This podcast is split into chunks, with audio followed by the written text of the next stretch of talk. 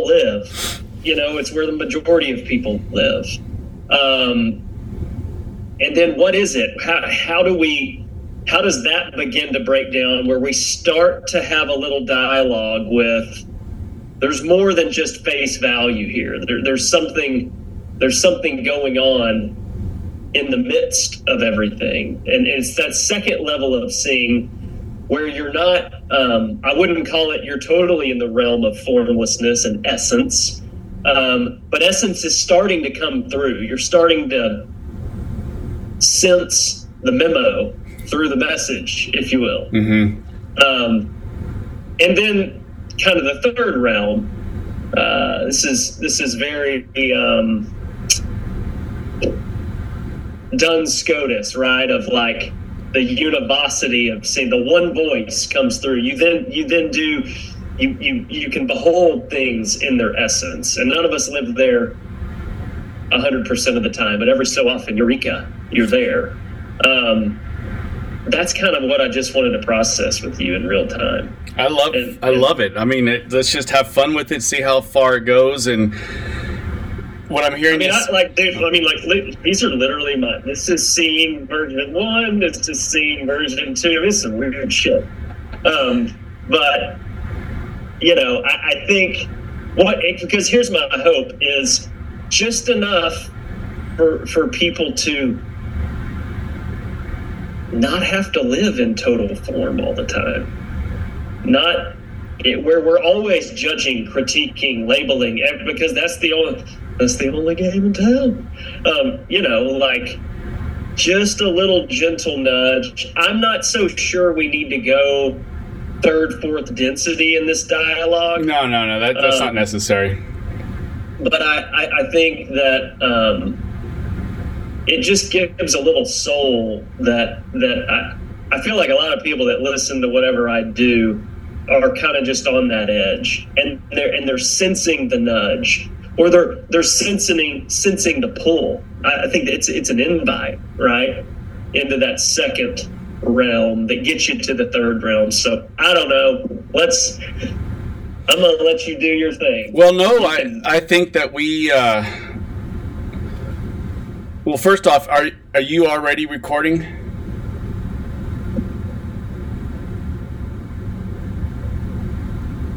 No, I'm not.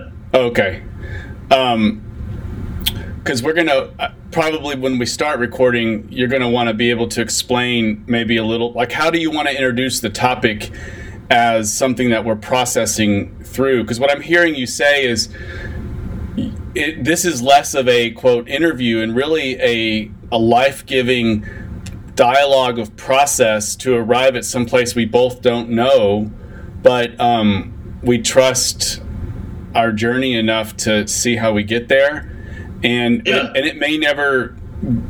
We don't know what that's going to look like, but um, we know depth is here. yeah, and all yeah. of that. Yeah, is that is that what I'm hearing? Like you're, a, I'm a dialogue partner with you in this. You're you're partnering with like, hey, I may even be wrong here, but my senses are there's something, and and and, and I'll also pitch it as like you've helped me process some big ideas. Mm. Um, and uh, when I initially sent you this as kind of an idea, you kind of poked some holes in it and helped me be like, oh yeah, that was helpful. Um, mm. So that that's yeah, it, it it's cool. totally a dialogue. Um, I am going to change the way that I am in. Uh, hold on a second here.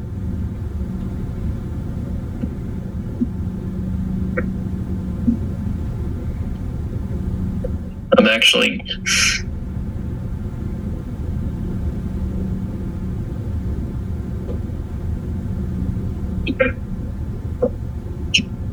because Doug, I oh, oh boy, it's coupled up now. Hold on one second.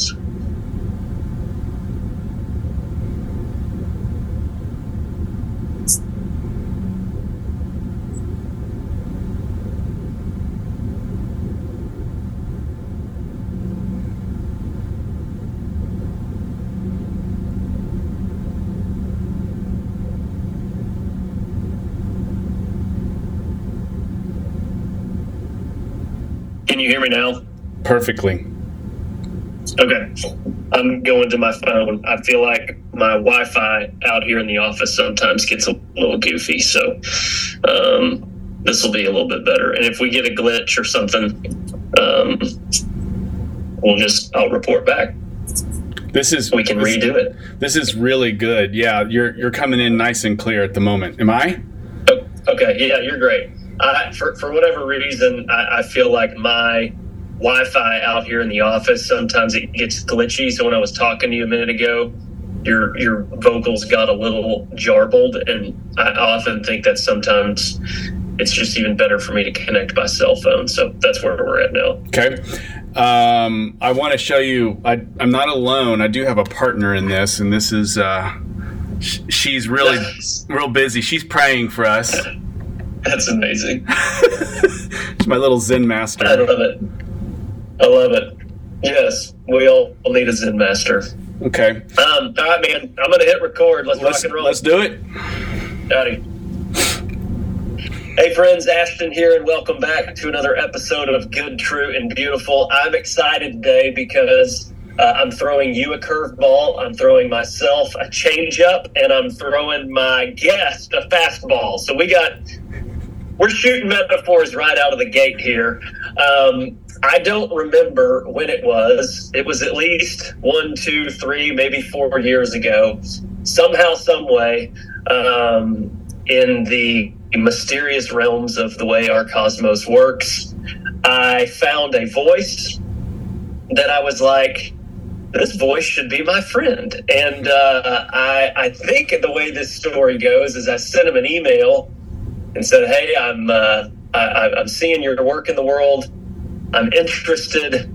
Uh, any chance we could be friends? Could we be like hang out? Would that be cool?" And he said, "Well, well come to my office in Dallas." And so I literally knocked on this door. I went in a building. I knocked on this door, and uh, he answered.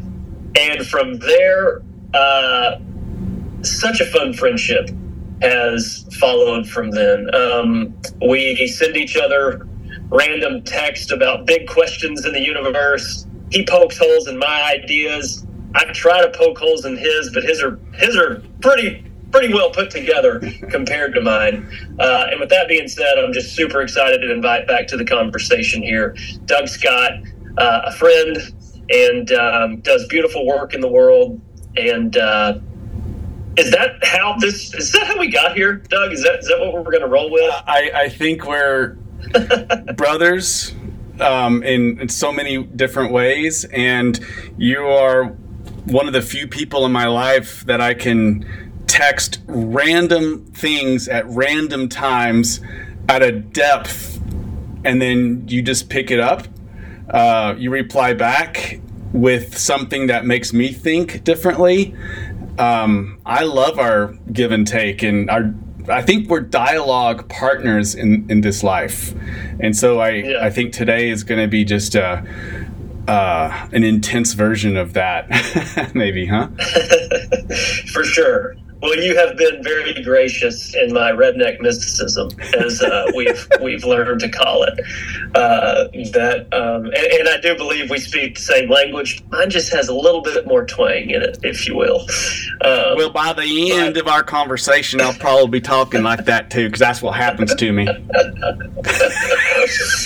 so um, let's let's just let's say where we're going Yeah. today. Um, I a few months ago, one of our text threads was something along the lines of, "Hey, I'm, I'm, I." I you know, the conversation is very uh, Rohrian hmm uh, of not what to see, but how to see, right? Not talking about what to see in the world. It, it's it's as you journey down the wisdom path. It, it's about learning how to see. Yes, sir. Um, and the questions become a lot more beautiful and, and interesting when it's about how and not what. Um, and I sent you this conversation. Maybe it was a podcast that I was kind of processing, and you poked some holes in it. And I was like, "Man, that was that was really helpful. I hadn't I hadn't thought about that." And so, what I thought we could do today in real time, uh, for all of our friends here that have gathered around the fire to, to hear you and I go back and forth, um, is just process seeing. And maybe these kind of three levels that I'm sensing, and if I'm wrong on three levels, you're going to tell me. Uh, you, you, may have some thoughts here, but I, I thought we could kind of just pass this back and forth. And maybe at the end of this conversation, um, our listeners can can have some fresh eyes, have some enchanted eyes. They can sense maybe a little what's going on beneath the surface, and that's kind of where we're going today. So, does that work for you? Yes. Um, just to let you know that my computer just says problem report for FaceTime, so we might. I don't know if I'm going to lose you. We may have to come back. Right now, you're should okay. We both, should we both just go to audio only? Would that be helpful? I'd rather try to do the visual because you're so good looking. Okay. And um, you know it's inspirational on this end, and I'm just kidding. Uh, let's let's just. I, I like the face to face, so let's try. But if if we have to go to audio, we will. No big deal. Okay, yeah. sounds good. Okay. So um, so let's just start here. The, the premise of this dialogue that I, I kind of wanted to to just walk through is almost these three levels of seeing, and um, in short, where I'm where I want to move us, where I, I want I want to go ahead and Shakespearean uh, in a Shakespearean way say where we're going at the beginning. Mm-hmm. That that there is the there is the realm of form that we all live in, the external world. Um, you go a little bit deeper, you peel the onion back, you, you then start moving into not totally the realm of formless, but where the formless speaks through the form, if you will. Um, kind of the, the, the, you start to see life and all of the placeholders of life as the uh, uh, maybe the um, the place where the message comes through, and then eventually we get to that place of essence the uh, the soul of things, the univocity, if you will, the one voice. So that's kind of where I think we're headed today. Um, but why don't we just begin with just stating the obvious that most of us all the time give most of our attention to just the external world of form, the people, places, faces, and places that we go um, and, and, then, and then maybe from there we can start peeling the onion back. Mm. Okay, well, you've set it up very well. And let me uh, repeat back what I think I heard is the ultimate goal, and that is to somehow arrive at the place of unitive consciousness where uh, who we are on form is the place where we can express who we are as essence, and that that I, that as Meister Eckhart would say, that I is the same I. The, the I that I see God is the same I that God sees me, that unitive consciousness, that depth, that profundity. Because your episodes here in the past, um, say, six months or so, I've noticed is you have that gift of um, digging a little deeper and a little deeper and providing people breadcrumbs say that the journey that you have are going on uh, as arriving in this depth and then you're able to explain it in a way that uh, others can walk with you. And we're trying to get at how to live in a world of form that is both true and appropriate for form living but do so with an intentional place to uh, of unitive consciousness. Is that what I'm hearing? Something like that? Well said. Well said. okay. Um, and you're listing out in your paradigm here these three levels. One is form, one is the intermediate place of form and essence, and then one is essence. Could you help me understand where you're coming from there, the three layers? I, I think that's right. I, I think um, and, again, it, it, almost feels a little too obvious to even talk about. Uh, uh, just of course, form is where we all we all begin. But I think this is the place where these are the borders and lines and shapes of our lives. This is the this is where preference, difference, um, distinction. You know, you know that's that's all happening. The ego loves to to really. Um, think that's home base, if you will. Uh, and I guess it is, you know, at the at, at that form uh, or at that level of, of, consciousness, really, that is home base for the ego. Um, the next, though, is, is when we, I think, when we all start to sense that there's a little bit more going on here, that this just just isn't uh, a job, this just isn't a role, this just isn't a family, this just isn't a friend. Like there's there's actually there's actually uh, uh something to behold in the midst of all these things. And then in that third level, of unitive consciousness. Um, none of us live there all the time. Like I, I'm fully aware that you and I will leave this conversation and go, oh yeah, it's we're, we're not just going to walk around in a total bliss zen-like state at all times. Uh, but it doesn't mean it's not available. mm-hmm. and so, and so I, I think what I wanted to do is maybe just state some of like the well, here we go. On the outer level of form, we tend to um, live out of conclusions. We tend to uh, compare and critique and name and label. And, and I know for me, it's just been helpful to go, oh, wow. Yeah, I name and label and critique and judge. And, and that is always in the level of form consciousness, if you will. Um, and so I think it just to hear you kind of mm. riff on that yeah. could be helpful for some of us as as we as we navigate our outer world, which is important. We don't want to discount it, and you and I are not saying throw it away. Mm-hmm. Uh, but I think it's I think it provides a little bit of space that we can we can step back a bit from it and go, ah, that's what that is.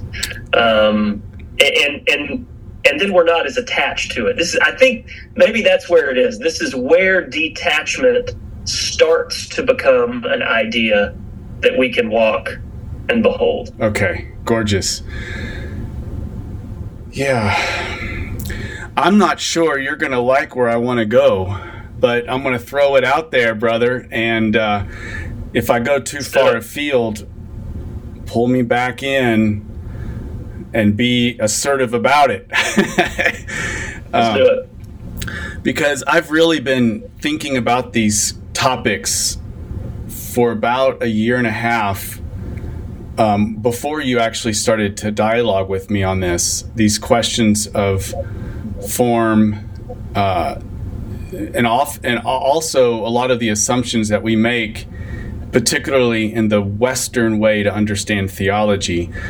And the reason why I've been delving into a different paradigm is because I'm not sure if the realm of substance theology, say, or substance philosophy, which is to me maybe somewhat of where you're framing this uh, question belongs. I'm not sure if that's the best way to talk about reality now, um, given what we know about quantum physics, given what we know about, yeah, what science teaches us. So, what I'm, I have been absolutely excited about, I've dialogued with, um, still a much of a student of, is this whole realm of process thought, process philosophy, process theology, particularly coming from the incredible mind of Alfred North Whitehead. So, Whiteheadian thought is uh, something that I'm really diving into. And I'm not the only one, um, say, in the Catholic realm, although my, my faith background is Catholic and we still attend Mass. I think that even though I still see myself as Catholic, um, I would be not considered Catholic probably by a lot of Catholics. uh, but I, I fall in line with a lot of what Ilia Delio is mm-hmm. also seems to be arriving at in her path. I might be even little edgy for her. I'm not sure, but what I um, am trying to understand, and you actually framed this whole conversation with the right word. That is process. So what I'd like to do is restructure maybe restructure the the categories you laid out within the realm of process thought and see if that opens up something that um, is life-giving or do we need to kind of go back backwards and, and move back into the this other way? The reason why i don't like uh, substance theology which is what the west has based itself on particularly the christian west is this idea that uh, god and creation are two different substances um, that somehow can't be reconciled, and that we needed a reconciler to bridge the substantial gap. Um, for example, I remember when I was really into Catholic apologetics years ago. Thank God I'm not there anymore. This is probably 25 years ago. You know, I remember when we were learning how to defend Mother Mary from Protestants who were thinking we were worshiping Mary when we prayed to Mary and the Hail Marys and whatnot. And uh, I remember learning this idea of no, no, we reserve worship for God as latria, but when we are honoring our brothers and sisters is called dulia. And when we're honoring a saint or Mother Mary, it's hyperdulia. so the, the, the idea here is that the substance of humans, the human essence, if you will, dulia, um, is different than what is appropriate to honor in God as latria there's these two different tiers and orders of being. And i just i think that that works in a newtonian way a newtonian physics where um, where we are able to see things as particles and everything rotates in a nice circle way. It works for that but it doesn't work anymore. And so process theology is offering um, in a very intuitive way, it seems to really make a lot of sense, even if it's a challenge for sub- substance theology. So let me give you an idea of process theology. Um, God in process thought is well, how I have come to term God, and who can really define God, but this is my working, probably bad definition. But God is the what, the how, and the who of eternal becoming. The what, the how, and the who of eternal becoming.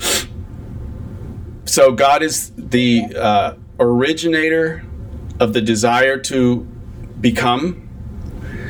And God is the, so the Alpha, and God is the Omega of eternal becoming. And everything that evolves inside this this this ultimate transcendent layer these fractals and holons of God that are in process of developing is also God, but now in the myriad forms of God, which gods as a verb, God, Godding God kind of thing, and if you will. And so, uh, but notice I said God is the what, the how, and the who. I put the who last because one of the notes that Whitehead, um, I think, rightly affirms is that consciousness, the sense of identity, is not something that precedes all of manifestation, but rather is something is like the crowning jewel of manifestation as a way to understand itself. So let me let me back up and, and define what I'm trying to say here. Cosmogenesis in a process theology would state something like um, the eternal creator had an instinct to want to know itself. It was like an er thought. You are thought, like an original thought that original thought wasn't a, a formed thought. It wasn't like in, infinity knew everything. Uh, infinity actually knew nothing. Nothing, because it's pure awareness itself, pure white light, if you will. Um, and Whitehead talked about life. The definition of life for Whitehead is the bid for freedom. the bid for freedom. And the first step of the bid for freedom is to become free, if you will, of pure awareness. Pure awareness doesn't know itself. It's impossible to have any development. And so, pure awareness has to come to some level of um, focus so that there is a self to experience.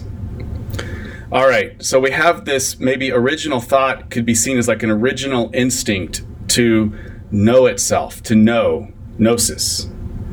And then that original thought, if you will, uh, divided in all kinds of ways. And these kinds of ways went out and replicated the original thought. So let's just say, for example, uh, you've got a million shards of this original thought. Okay, and each shard is God experiencing God's self. God ha- in each shard has a desire to experience. And so there's that initial movement of knowing itself.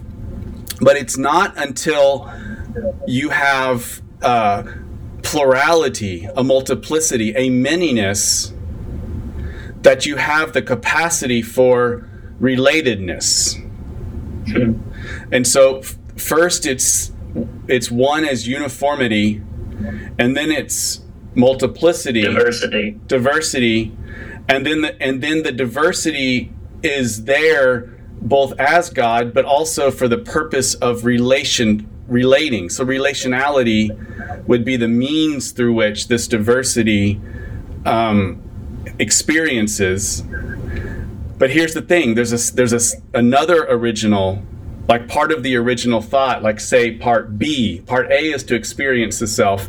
Part B of this original thought is all entities seek and become one. Like there's something about uh, every single part of this uh, multiplicity, the diversity, it, it, as God is ingrained in it to seek complexity and become one into a new singularity, a new complexity that is um, different. It's a diff- it, it is it, it is not just an addition of A plus B plus C plus D. It's a gestalt, a wholeness that is now created and experiences reality at a higher order of being.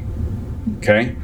And in order for all of that to happen, um, we have a it's a process theology that begins an instinct moves to creating something and then there's a distillness there's a coming together. And in that coming together that original desire it seems to me that there's a third stage. So we have going out coming back in and then the third stage is distilling what was experienced and coming up with some kind of way to, to measure that, to appreciate that, to process what was just experienced, and then enjoy, desire to experience more intensely this something.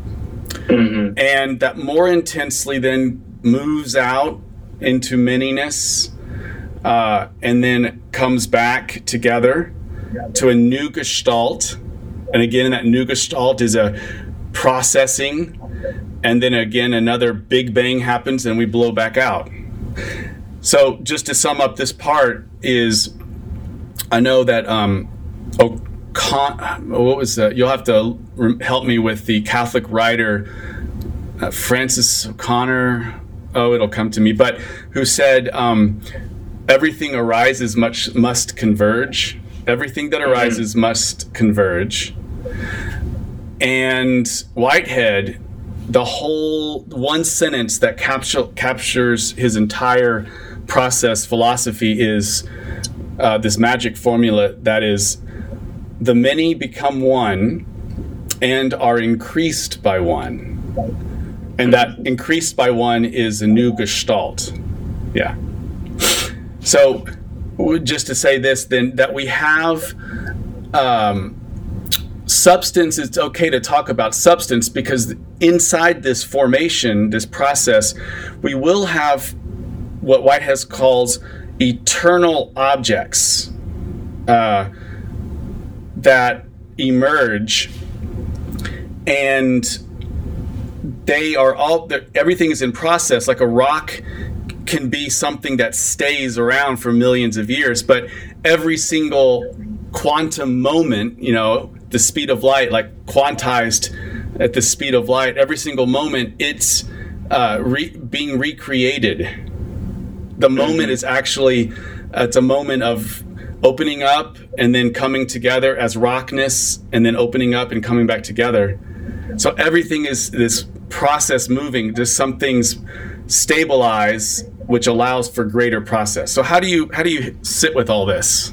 First off, no, I, when you, when you started saying about um, the the point of singularity uh, becoming this this this explosion of forget how you phrased it multitude or diversity multiplicity, yeah um, multiplicity uh, the, the, my, my, first thought I had was, ah, oh, this is this is kind of where we start having the panentheism conversation, right? And it's not God is all things. We are not saying that, but we are saying God is in all things, and all things are in God, um, which I think is very, very essential that that we hold that um, idea at the forefront of what we're talking about, right? That um, in all of those levels of form and maybe that's where i'm going here like we all start on the level of form we navigate our days we get in our cars we drive to our jobs we do what we do we raise our families like but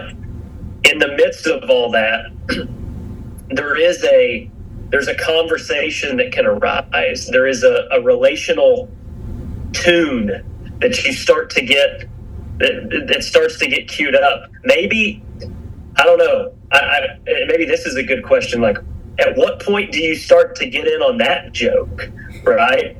I mean, do you? Is it great love and great suffering that starts inviting the ah? There's there's more here than just the sticks and bricks that I thought. There's actually a message, a memo that's trying to come through.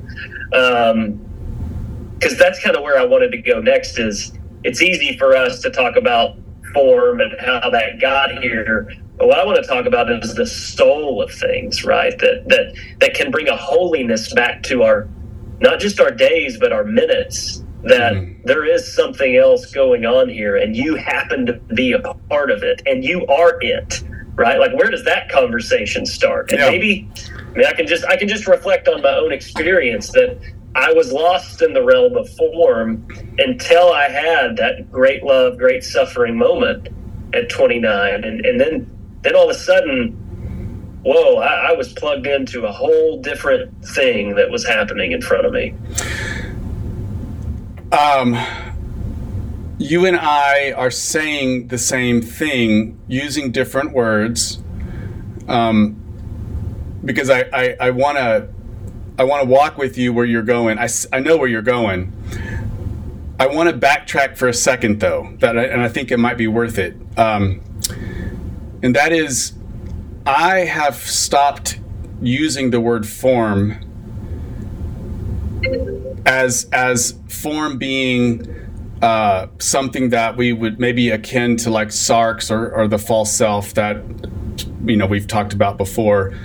Um, and instead i want to say that form is as we know it is a, as a part of this process this eternal process there are some things in this eternal process that is is constantly happening that will is really made up of there are some things that are made up of many processes that have unified and become one.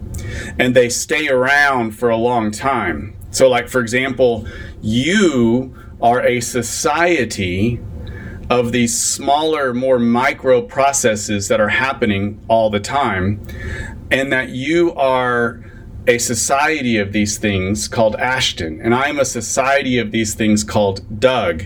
But every second, this society is recreating me and recreating me and recreating me. Like, for example, Heraclitus said, no one steps in the same river twice. Mm-hmm. Uh, meaning it's the same river. It is geographically the same river, but it, the water's flowing. it's it's changing every second. And then Whitehead took that and said, you know, hold my mead. Just kidding. Um, no one, no thinker th- is the same thinker. No thinker thinks twice. That you at every moment is you recreated at a quantized amount of time. It's extraordinarily quick. Uh, but every moment we have the potential to break open to some kind of novelty. And so in a minute, we're going to go to the great love and great suffering because that's what brings us into novelty.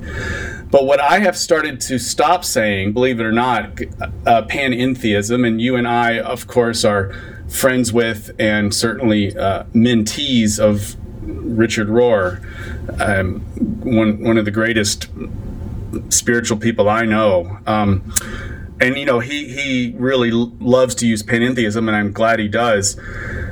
Uh, Ilia Delio has been more courageous of late, saying, actually, I think we should go back to pantheism a little bit, because hmm. even Paul says Christ is all and in all. Christ is all is pantheism, that everything in some way is God. But also we have this Christ is in all, that everything is also, there's an indwelling presence. So the way I've been understanding the Trinity, in a sense, from this perspective, is God transcends all things, God incarnates as all things, and God dwells within all things. So, so we have that multi layer. But instead of panentheism, what I've been saying is uh, pan, well, borrowing from Whitehead and process thinkers, pan experientialism. That everything is God experiencing itself as itself. So there's that Duns Scotus, the aseity, the isness of everything, is experiencing itself, but it's doing it inside this one meta transcendent layer of of becoming that is experiencing itself. So just like you make up trillions and trillions of smaller moments, smaller events, occasions that are quick, quick, quick, experiencing themselves, perishing, giving, you know, dying, and then giving itself into the next moment and then that on, you are a macro version of that. Well, we are macro versions in the universe, in the multiverse, are macro versions of this one event, this one organism that is doing this. And so I take it one step further, though, the process the- theologians will talk about pan experientialism. And this is where it's getting to your point of um, breaking open to a greater reality is I've actually, maybe I'm too Catholic, could be, but I've actually really, really been excited and I want to write about this idea of pan sacramentalism. Hmm. And here's what I mean by pan sacramentalism is it seems to be the case that God is wholeness itself. Um, it seems to be the case that within this wholeness, there are two, if you will, domains of wholeness. One domain, actually three, three domains of wholeness. Inside the grander, grander wholeness, na- the nature of God as, is unity or wholeness. There is the inf- infinite possibility, like infinite potential layer, domain of wholeness, infinite possibility. And then there is, on the other side, there is infinite actuality of wholeness. But possibility doesn't become actuality until it moves into this third, which is probability.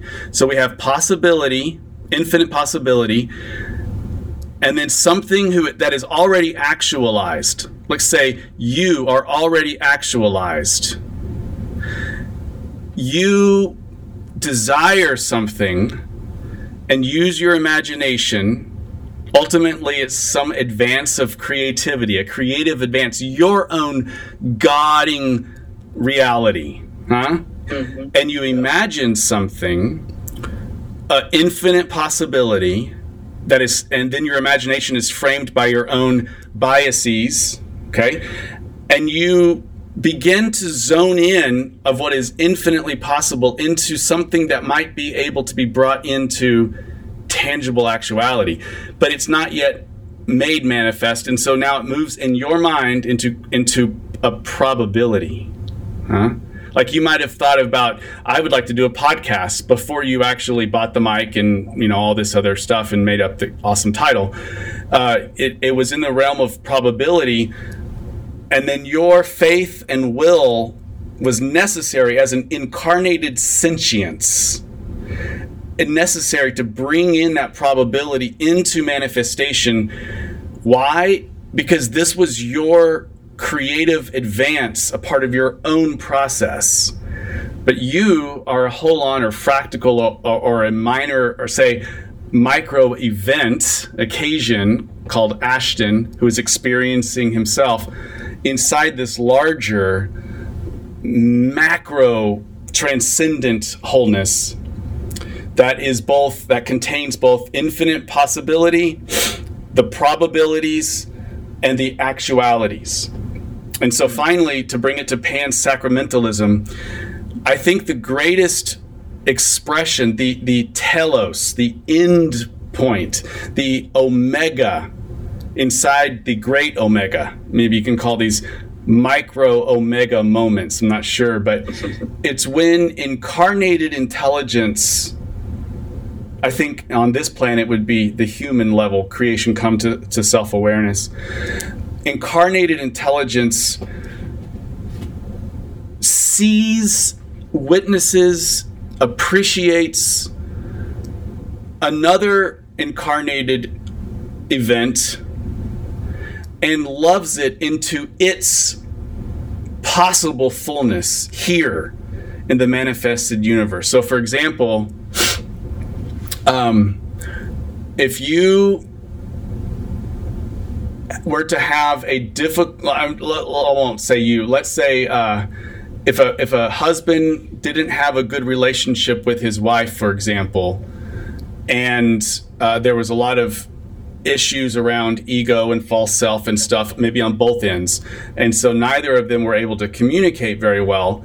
Well, they did create, in coming together, they created a new third, which is the relationship. Um, it didn't. That relationship didn't exist until those two came together. So the many arise and converge and become one. So we have the two people choosing each other, becoming one couple. We speak in the singular, one couple. But let's say that couplehood uh, of communicating and mirroring the fullness of who they are uh, isn't happening because of sorry got a um, phone call here. Isn't happening because of of each each issues each one has these issues maybe in the unconscious.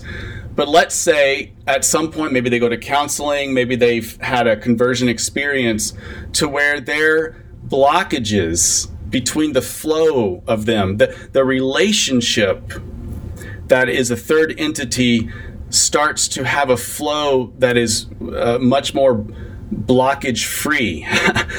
then all of a sudden you have uh, and you've reached the level of taking that relationship that was an experience, the mode of experience between the two, and you've raised it almost like a priest would on the consecration, raised it up to the level of consecration.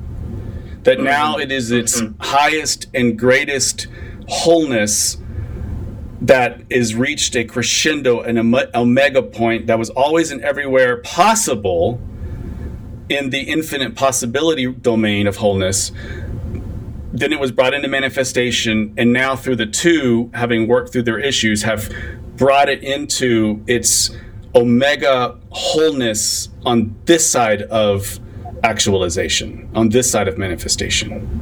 So, pan sacramentalism is the human being experiencing daily life um, at a level where and unitive consciousness where every quote mundane thing is actually the very epicenter of of God's glory God learning about God's self, experiencing God's self, that everything is supremely sacred because it is God experiencing God's self. And it needs a human being to witness that and to bring it to its full fruition. You know, that's kind of what I would say.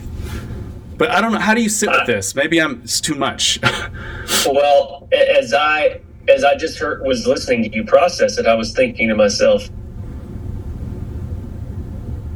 when you mentioned the, the, the, the blockage there, right? And I think that's that is what I'm talking about in the level of form when we feel stuck or we don't feel like we are seeing with the most beautiful eyes. Yes. And I was and I just thought to myself, you're talking about being in love. And I'm not talking about in a romantic hmm. sense. Mm. I'm talking about Sinatra what a world, what a life. I'm in love. This is, that's where you want to get to start seeing where there are those blockages in your world, right? And, and I, and I go, maybe I'm just too basic in this understanding, but I think it may be helpful for some of our listeners. If you just feel like it's another day, another dollar, and you're just kicking the dog on the way to work and you're just honking the horn at everyone that's wrong because you're never wrong, um, my senses are you're not in love. And I'm not talking about with your spouse, I'm just talking about you aren't, life is happening for you. And on the level of form, most of the time, it's life is happening to me. And, and I and I think what you were yeah. getting to, uh, that Godding and if God is love, and and if if the singular singularity, the expression of that was to be of love, and it's the you mentioned possibility. What was the second one? Uh, Probability. Uh, poten- yeah, potentiality, possibility, probability. I think those were all in there. Um, just to make it real simple, the goal is love. And I don't know if any of us can put our thumb on what is that, right? Uh, it's very mysterious. I mean, one guy once said it keeps going in the end. It's not a banging gong. It's not a banging cymbal. Uh, it keeps no record of wrongs. That'll get you out of form real fast, right?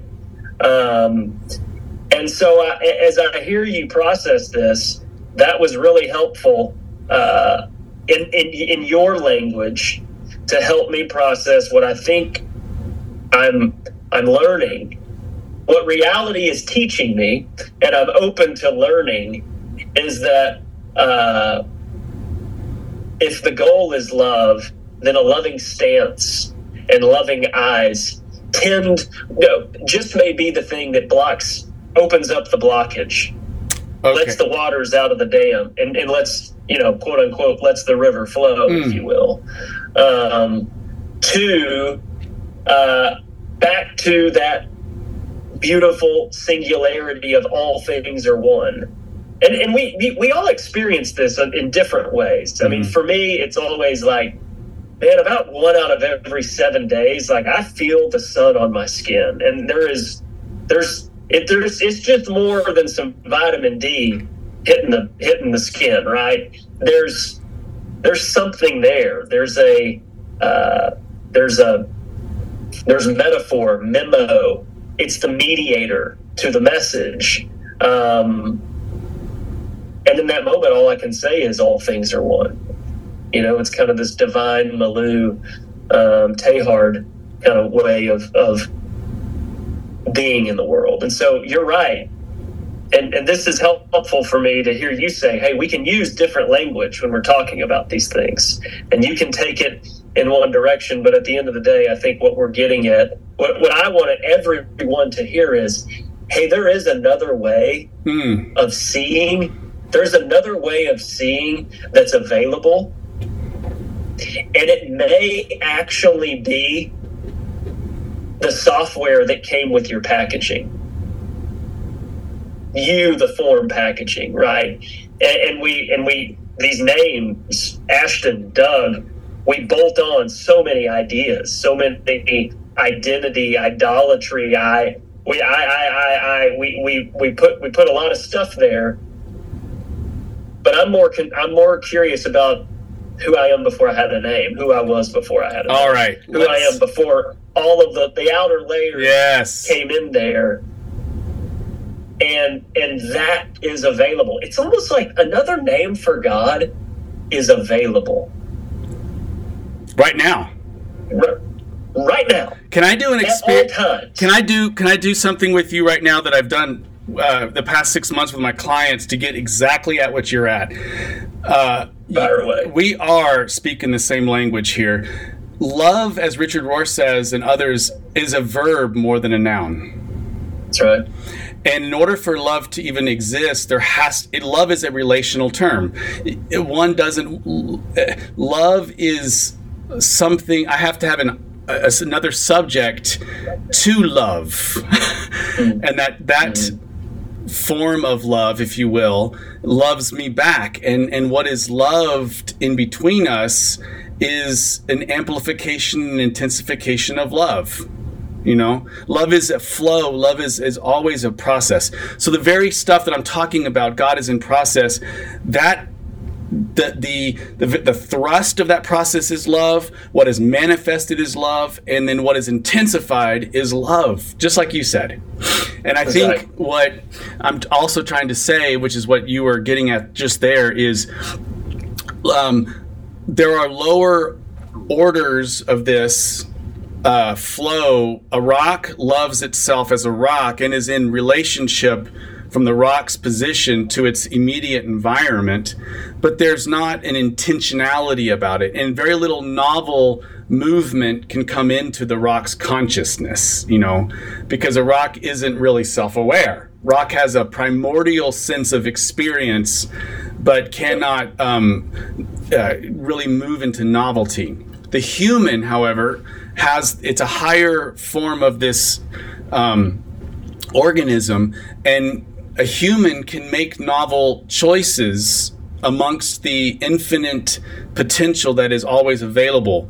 But we often don't think we even have the free will to do that. We don't even know we have the free will to make different choices. And what you're saying That's is right. right now, not tomorrow, not after this vacation, not after this hard thing. I mean, a lot, those things can help, but right now we actually have the ability to to welcome in novel somethings that will give us a different experience of ourself. And the question becomes: Is well, what are your goals? What are, what are your values to to orient the direction about where you want to experience?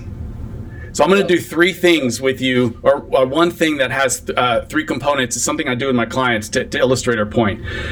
Um, I'm going to ask you to imagine right now that you were on your funeral. Okay, so you're you're a, a soul that's able to kind of float around uh, at your funeral, and you see a group of your best friends and loved ones, your family, gathered together.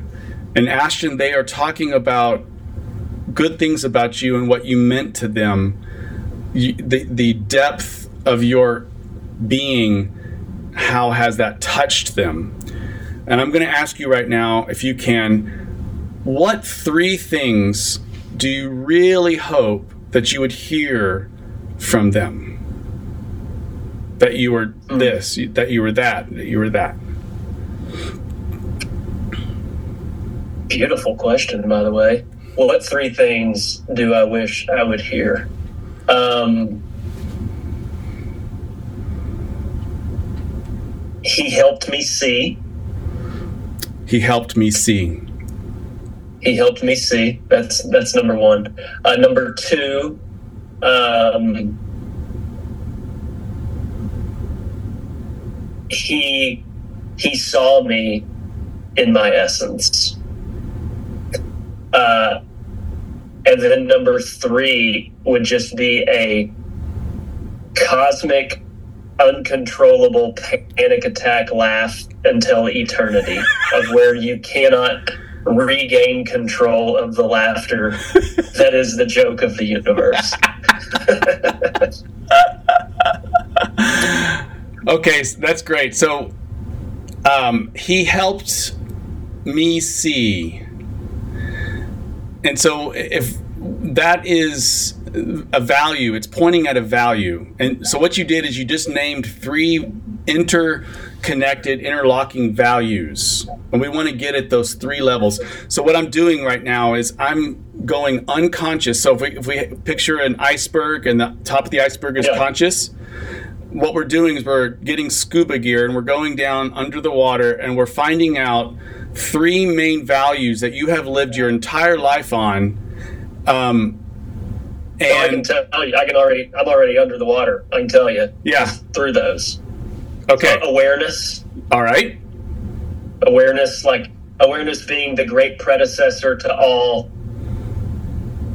states of beauty, states of gratitude. Like that's why that's where I come with that. Help me see. Uh, number Mm. two, uh, he saw the essence, uh, um, like soul. You know, like soul is a uh, a big, big value. So how about right? this? Because Uh, it's awareness is as awareness, and then coupled with that is authoring or um, calling out, like uh, witnessing yeah. the soul in the other. Is that what I'm hearing you say? Yes, and the soul in everything, In everything. right? Like the the uh, uh, the the hum, everything's humming, Mm. and being in on that, and then joy, like joy, Joy. There it is. just joy, awareness, joy witnessing, the culmination of all that. and and actually they go in. What you just named is beautiful because they're actually tiered. You can't have joy unless you have the capacity to witness, and you can't have witness unless you have the capacity for being aware or awake. You've just named a, a, a, a tiered system that builds upon each other, and they're three distinct but interpenetrating, interconnected values that have that frame Ashton's absolute soul. Yeah, And notice that if if if my theory is right, you feel a sense of uh, all systems are firing, all cylinders are going.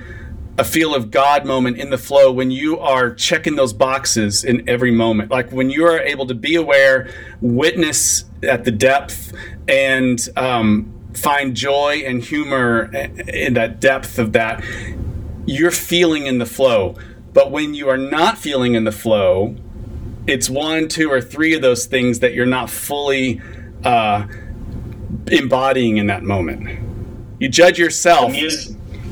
Ahead. The music is not queued up. The music's not playing when those three are not doing their thing. And then, is it also true, Ashton? This is an open question: Is in what way might you say uh, be disappointed in somebody else? In other words, my theory is that we judge people and ourselves also on these three values. So it, we might get irritated with somebody if we feel like in that moment they're not very aware. They're not witnessing what is going on right now. They have no desire to elder, if you will. They don't even know what that is. Um, and, and the sense of uh, not only lack of joy, but almost a, a black hole that sucks the energy. There's there's a sense of despair. That might be something that you react against, huh? Yeah, or it's it's a little it's it's all too serious for me. Mm.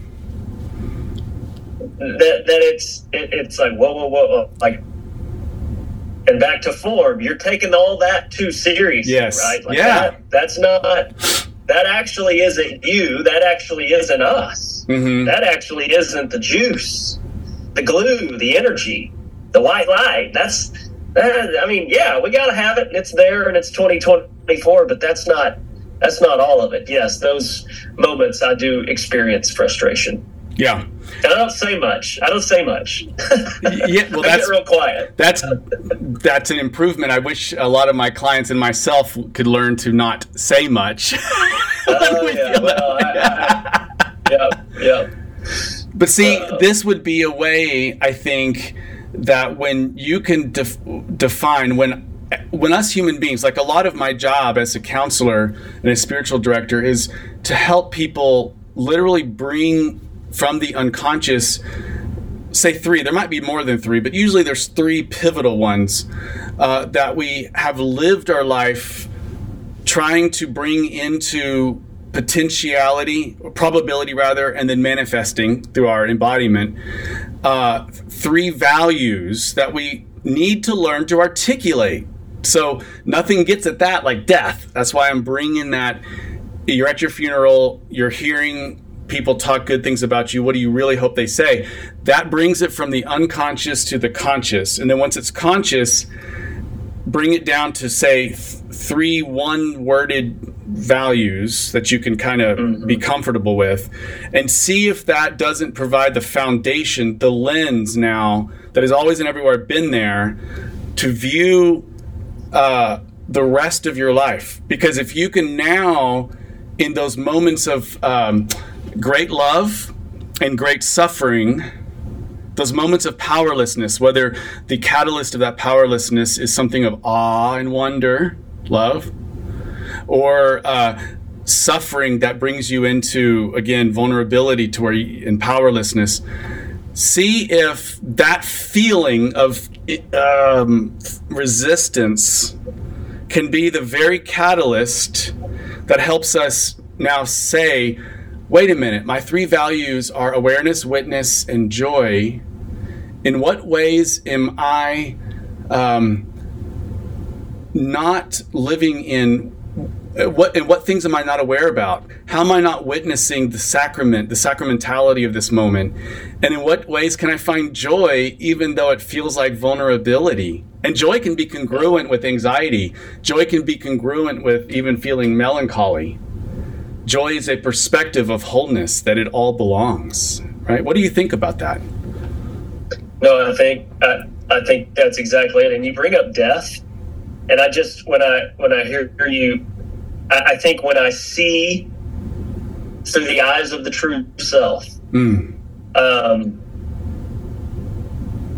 these external forms have died unless the grain of wheat dies right but if it dies, it bears much fruit. In the realm of form, there is a lot of death that has to happen. Amen. Minute, minute to minute. Yeah. In order, in order to see the light that is shining through all things, not some things, not every other thing, not even numbered things, not odd numbered things, everything. And so maybe that's you've helped me process this in real time. If you want to be like Sinatra, what a world, what a life, I'm in love. Probably what has to die is a lot of this ego form. Or maybe some of the stuff that we've put all our chips on that we thought was it. As that as that dies, as that fades away, um, light knows light light sees the light. Light recognizes depth knows depth. Yeah, exactly. Depth knows depth, and so you you definitely step in the new gentle way. You're uh, you lose battle language. That goes away. A fight, a battle. Every day's a battle. I'm just putting up putting up the fight. I'm just fighting through it. I'm grinding through it. You leave that language uh, and, and you enter uh, just way more interesting language, maybe more possibility, uh, if you will. Um, and from there, you you start just being available to what's emerging. Mm. Um, and not only available to what is emerging, but you actually uh, discover, aw- become aware that you have authorship in what is emerging too. It, not in a controlling way, yep but in a way that invites something new that couldn't emerge until you and I uh, had a breaking open of heart so that that could emerge and then be witnessed into actualization. Yeah, bingo. Bingo. And, and oftentimes it comes via conflict. Of course. Asymmetrical moments. It has to. Things that you wouldn't necessarily invite, but the light's coming through That and, and, yeah. and, maybe you got maybe you just need some mantras in your pocket all the time like, and good friends line? and good friends like ashton that that can help us uh, help us hold those places of constriction inside us and maybe able to see shards of light where we can't you know and i can't in that moment but it's always and everywhere there in possibility but my gaze, because I'm so used to maybe my worldview of I have a right to be angry about this. I have a right to feel the daily grind about that. But all of a sudden, I open my eyes to see all of the array of things in possibility that I wasn't even aware that was there. And now I can cull into a probable state something new. It's now now maybe I can yeah. imagine. That's why I ask my clients, imagine what it would be like if you could live have a good relationship what would that look like you know get invoke their imagination to see in their mind's eye and then all of a sudden now we can make concrete steps of bringing that about which always will be about dying what do i need to die inside here so that this right. can rise yeah and, and the awareness, I'll say this, I'll add this as a note. Mm. It's always so much smaller than you ever envisioned. And, and by that, I mean, where where you really start to plumb the depths of yourself and the universe all at the same time is in the nooks and crannies of life where where you, you know, I, I, did a podcast once on coarse black pepper, like literally coarse black, but being like, if, if, if you can just get it there, if you can just say all things are one in this little piece of coarse black pepper, then like the big stuff, marriage and kids and business and all like, yeah, it just, it just happens. And so I, I, I would invite everybody as you as you uh, as your journey moves out of the realm of form form into the formless space mm-hmm. And you start to get in on the joke that you and i are talking about don't expect this to be loud big stuff in your life you're you're gonna there's this it's it's razor thin but you just start to notice how jam packed with availability every single moment is.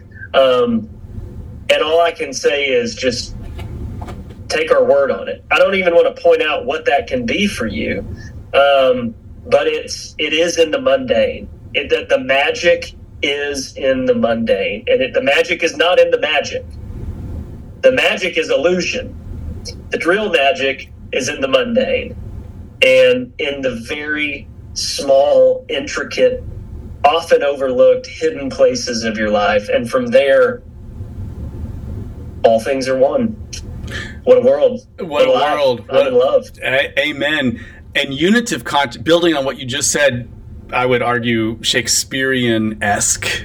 Um, building on that is unitive consciousness, I think, then would be to take what you just said and then look at the corner out, out of the corner of your eye, not just your mundane life, like my immediacy of my life, but also notice that everything has the same pattern of dying, tomb, which is a new womb, into resurrection. You know, the acorn, uh, the leaf, the uh, caterpillar into a butterfly. You know, the, the womb and tomb there is the um, cocoon, obviously, and then you have the emergence of the butterfly. We literally go from something on the ground that uh, maybe had dreams of flying one day and then liquefies itself in the cocoon, complete discombobulation, um, and then moves into uh, the flying. And reaching heights say that was never possible down on the ground.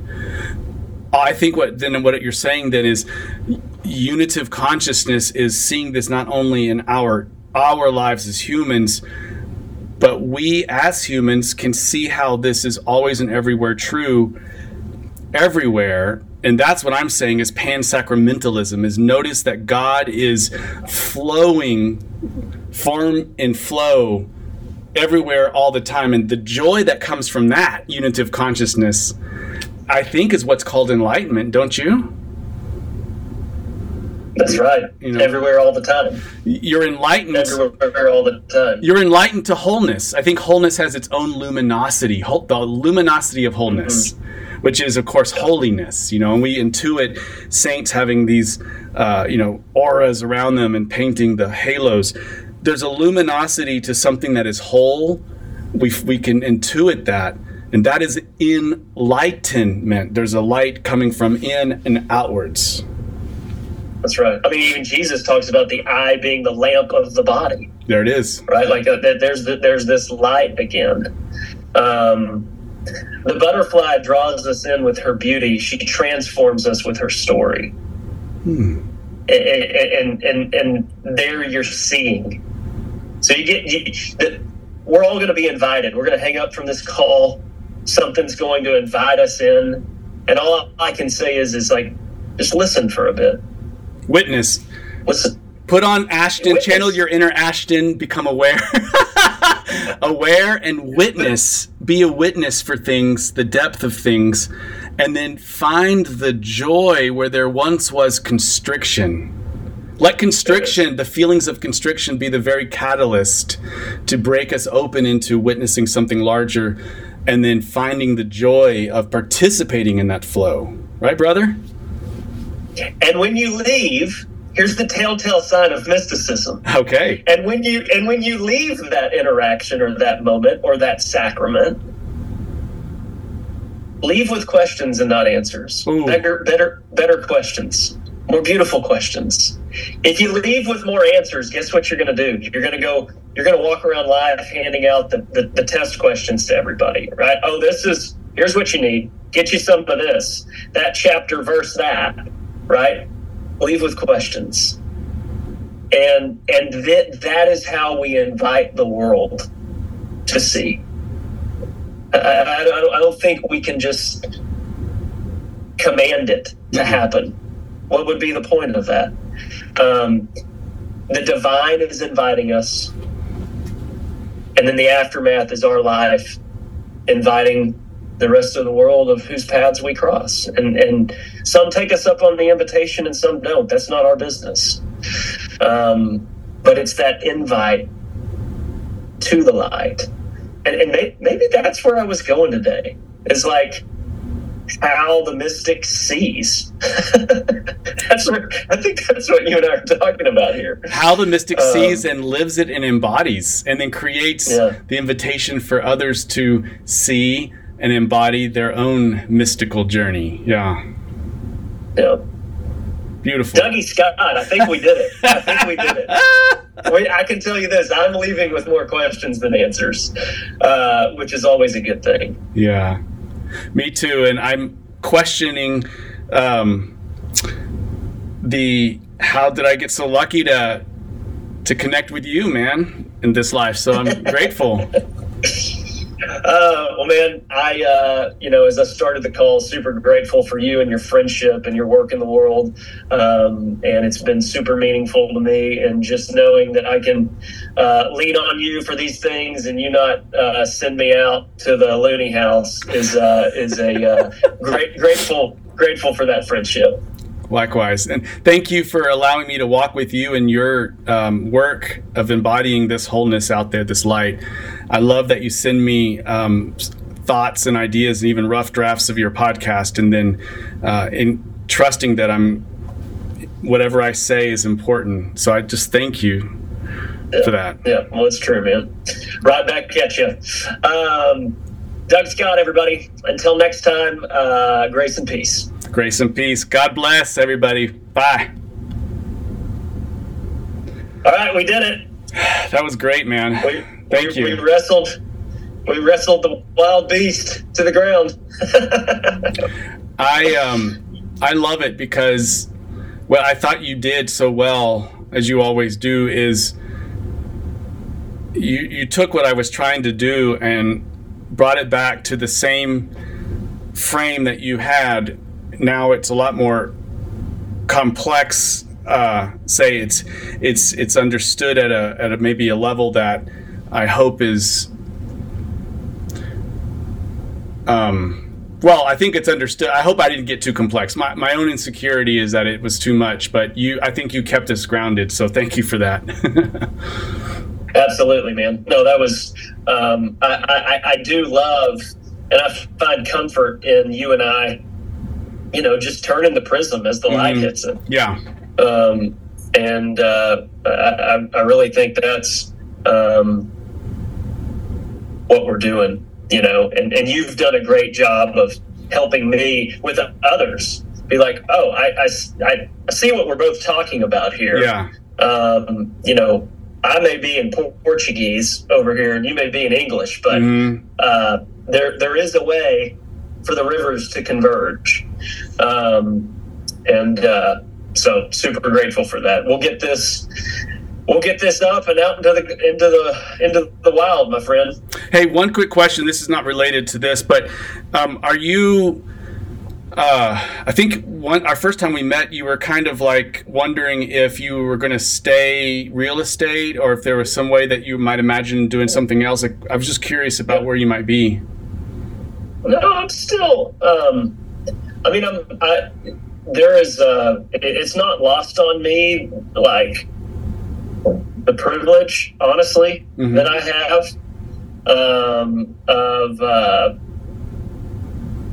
just getting to do what I do um, from a there are times that my three energy will go, hey man, isn't it time to really turn this into something?